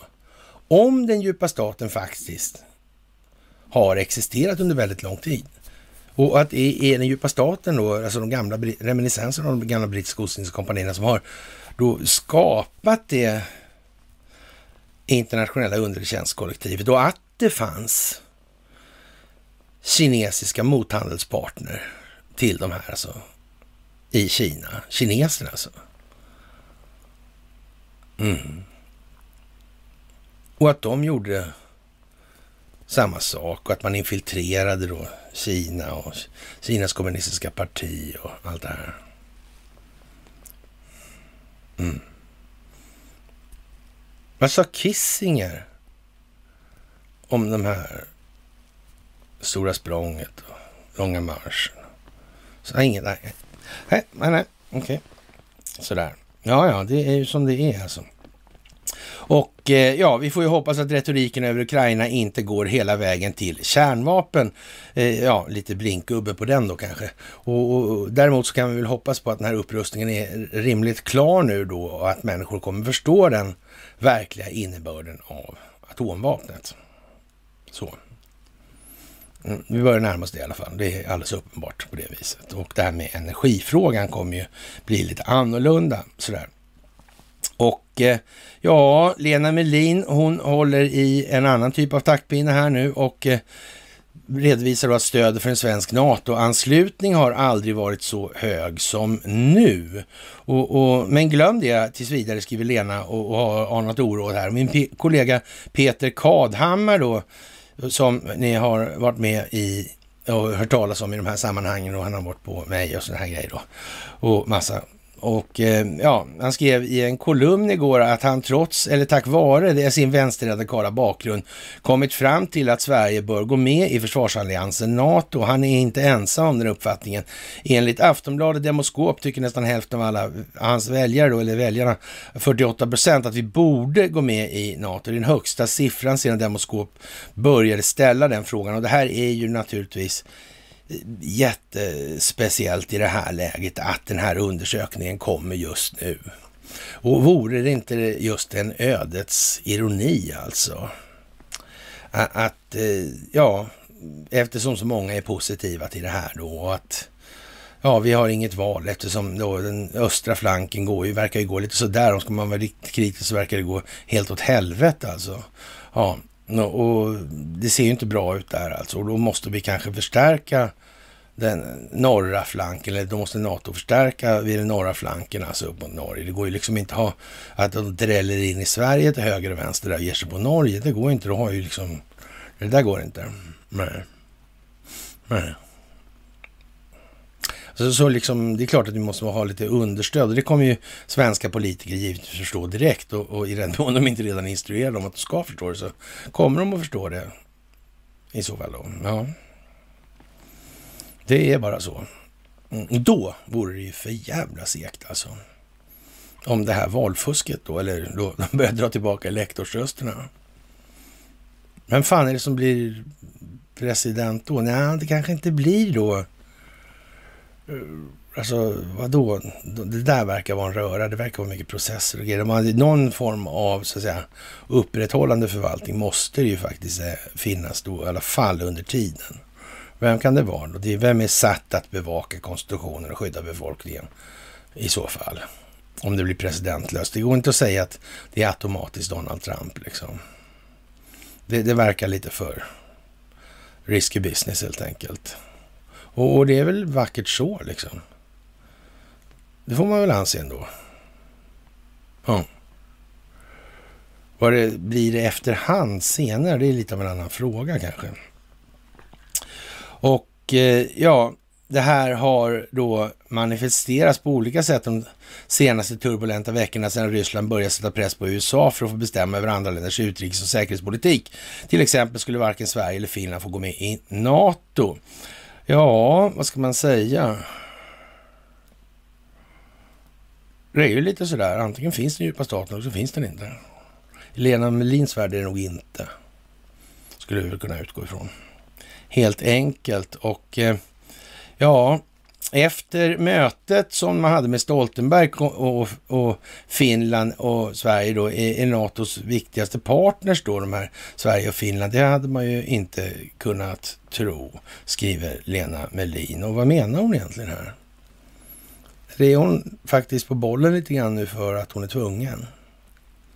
Det hade man inte kunnat tro. Det hade alla som tittar på det här kunnat tro helt säkert faktiskt. Och eh, ja, det där är lite eh, eljest kanske. Det hade man inte kunnat tro. Nej, hade man inte.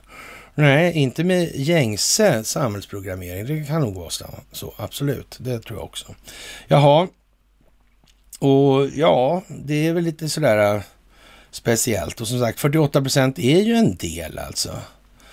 Det, Finlands känsliga läge med en lång, lång gräns mot Ryssland medför dock att det är de som håller taktpinnen. Först en dag som Finland anser att det gynnar dem att gå med i NATO, så kommer Sverige också att göra det. Ja. Mm. Ja, det här är ju en mycket tillspetsad situation nu, det måste man säga. Det är inte att ta miste på. Och man kan vara helt, helt säker på att allting är planerat och beräknat. Som Charles Ingvar Jönsson skulle sagt, in i minsta detalj. På tal om minsta detaljer så kommer då den amerikanska generalen Flynn, då, eller för detta, han är fortfarande general förresten. Och ja, vad ska man säga? Man kör ju spelet helt enkelt. Det här riskerar ju massor med amerikaners liv och så vidare. Och, och det är ju så att säga, avpopularisering big time nu för Joe Bidens vidkommande, eller underlivsporslinets vidkommande ska vi väl säga då kanske.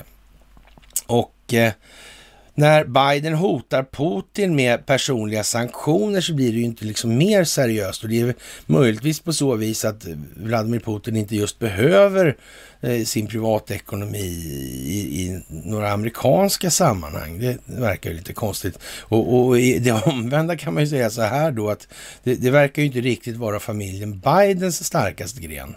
Så. Kanske. Ja. Och, och möjligtvis kan man ju säga så att den här Oleg Deripaska då, han med pennan ni vet, när de här eh, industrialisterna skulle skriva på papper och han fick lämna tillbaka pennan, vi har tagit upp massor med gånger. Ja, eh, då kanske han ska begränsas då, eller så får man lite mera spin-off i det då kanske, jag vet inte. Men, men, men det är som det är liksom nu. Jaha, forskare vill se varningstext på processad mat och det är ju faktiskt lite skönt sådär. Vi tar lite sådana här små, små lättsmälta grejer här nu. Och eh, ja, vad, vad, ska vi säga? Irländska fiskare ska stoppa rysk militärövning. Det verkar ju fantastiskt helt enkelt. Och jag är rätt så säker på att eh, många kommer sluta chatta om det där covidiska inom kort. Jaha, och Boris Johnson han kör på som vanligt. Och eh, han tror det här kommer ge allmänheten den klarhet som behövs gällande det här som ska redovisas under eftermiddagen idag då, då gällande hans festande. Och när, när det gäller att uttrycka sig ska man absolut inte underskatta Boris Johnsons förmåga. Det kan man säga hur lätt som helst helt enkelt. Och eh, ja, Biden-familjen har ju fått lite stålar från olika håll då som är kopplade till den kinesiska underrättelsetjänsten sådär. Och det vet jag inte om det heller är sådär helt lyckat ur alla perspektiv. Kanske inte. Och eh, ja, avpopulariseringen är som sagt en av de mest uppseendeväckande sakerna vi upptäckt är det enkla faktum att familjen Biden medan han var vicepresident i USA och fortsatte när han blev president fick cirka 31 miljoner dollar från kinesiska individer som är kopplade till de högsta nivåerna av kinesisk underrättelsetjänst, beskrev en kille som heter Schweizer då på Fox News. Ja, och det är ju ja, Mark Levin då i, på hans program då. Mm. Han fortsatte och dessa affärer som vi beskriver i boken genomfördes av ett par individer. En är en kille som heter Chefeng och en annan är Hunter Biden. I Hunter Bidens e-postmeddelande hänvisar man till honom då som superordföranden. Alltså det är typ hans smeknamn för honom. Och han säger i ett e-postmeddelande, jag tror inte på post eller på lotteriet längre, jag tror på superordföranden. Och det här kommer naturligtvis att öka också. Så det kommer inte bli något ramaskri sen när det här valfusket kommer upp. Det tycker folk att det där måste vi bara bli av med innan fanstyget ställer till något mer jävla dumt här. Ja, och opinionssiffrorna är ju vad de är naturligtvis. Det är ju lite speciellt kanske sådär. Ja, annorlunda i alla fall. Jaha, och många saker är ju liksom eh, rätt så dramatiska. Det är Eh, Eh, till exempel mass, rätt så stora strömavbrott och när man lyckas få ett strömavbrott i Kazakstan, Kirgizistan och Uzbekistan. När det gäller Kazakstan och Uzbekistan så vet vi ju redan sedan tidigare vad det här är för någonting. Det är, men, eh, men i Kirgizistan är det inte riktigt samma sak. Det verkar vara mer en Sida-finansierad rekryteringspool för politiska extremister eller religiösa extremister. Så. Mm. Men bakom det här finns samma jävla intressen som vanligt. Mm. Det ska man väl tänka på också nu. Ja, och som sagt, i Sverige kommer man nu igång med ubåtsjakten då igen och historierna bakom det där och det är inte precis skitsvårt det heller. Det kommer att leda till en och samma slutsats och peka på ett och samma mål. Så, faktiskt. Jaha. Och eh, vad ska vi säga, vi har, eh, ja, det här med vården alltså. Det här med nedskärningarna och vad är det för någonting egentligen och varför? Vad beror det på? Ja, det handlar om ekonomi och sen vet ni resten. Ni kan dra kedjan vidare själva. Det är bara så. Jaha, och eh, Danmark väntas slopa alla coronarestriktioner. Det är ju lite speciellt och eh, försvarsmyndigheten FMV, de där med svängdörrarna mellan generalstabskåren och då försvarsindustrin, den där som inte får investeras i längre.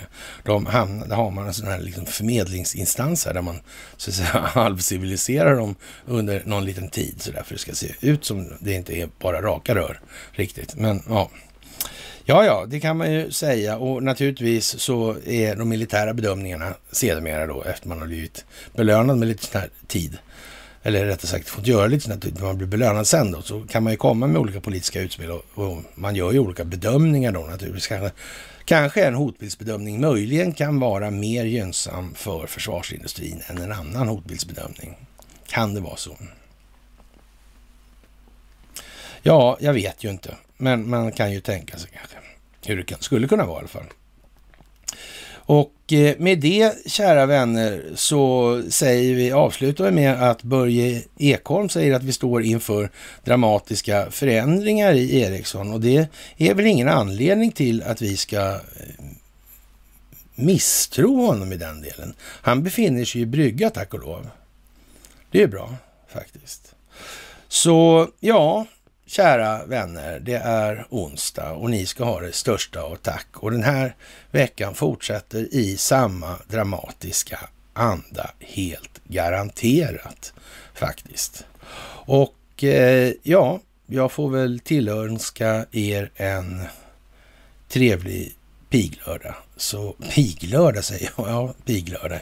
Egentligen ska jag säga, mm, ja jag tänkte säga något elakt, men ja, i alla fall, vi säger så. En trevlig piglördag.